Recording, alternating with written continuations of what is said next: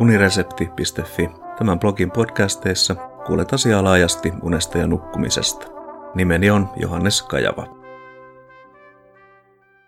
5 plus 10 suositusta lasten ja nuorten koteihin. Tässä podcastissa on asiaa vanhemmille, lapsille ja nuorille itselleen sekä heidän parissaan työskenteleville. Lisäksi on asiaa Mannerheimin lastensuojeluliiton sivuston uniosion päivityksestä. Lopuksi vinkkejä parempaan uneen.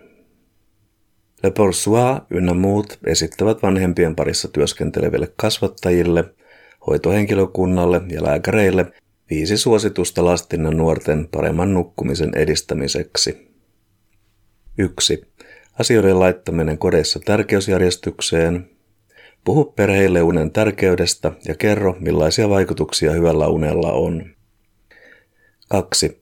Kannusta noudattamaan nukkumanmenoa edeltäviä rutiineja, joihin sisältyy rauhoittumista tukevia keinoja ja sähköisen median käytön välttäminen.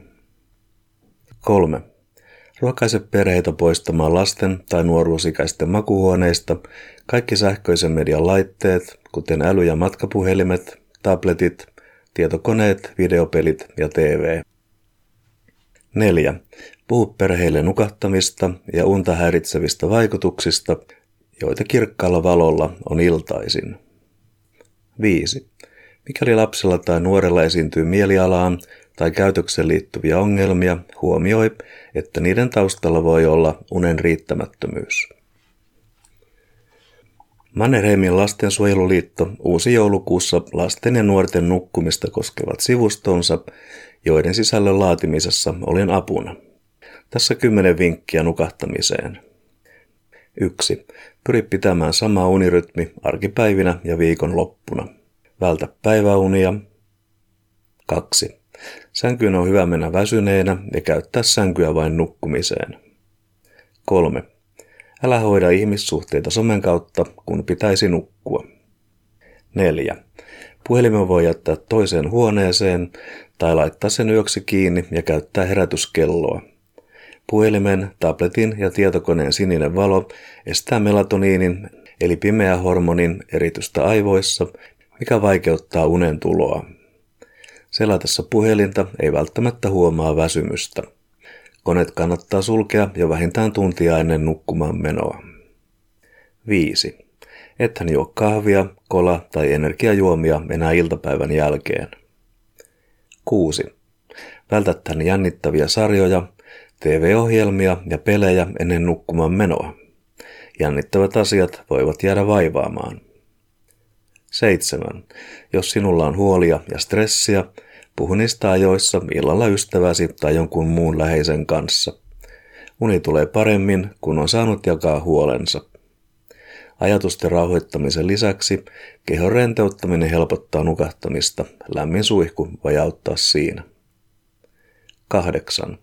Huolehdi siitä, että saat makuhuoneesta tarpeeksi pimeän. 9. Herää ja nouse sängystä samaan aikaan silloinkin, kun takana on huonosti nukuttu yö. Yksi huonosti nukuttu yö ei ole vaaraksi. 10. Jos et saa unta noin 20 minuutin kuluessa, nouse vuoteesta ja yritä rentoutua. Älä kuitenkaan uppoudu mihinkään tärkeään asiaan, vaan lue jotain tuttua kirjaa vain 15 minuutin ajan. Kokeile tämän jälkeen mennä nukkumaan uudestaan.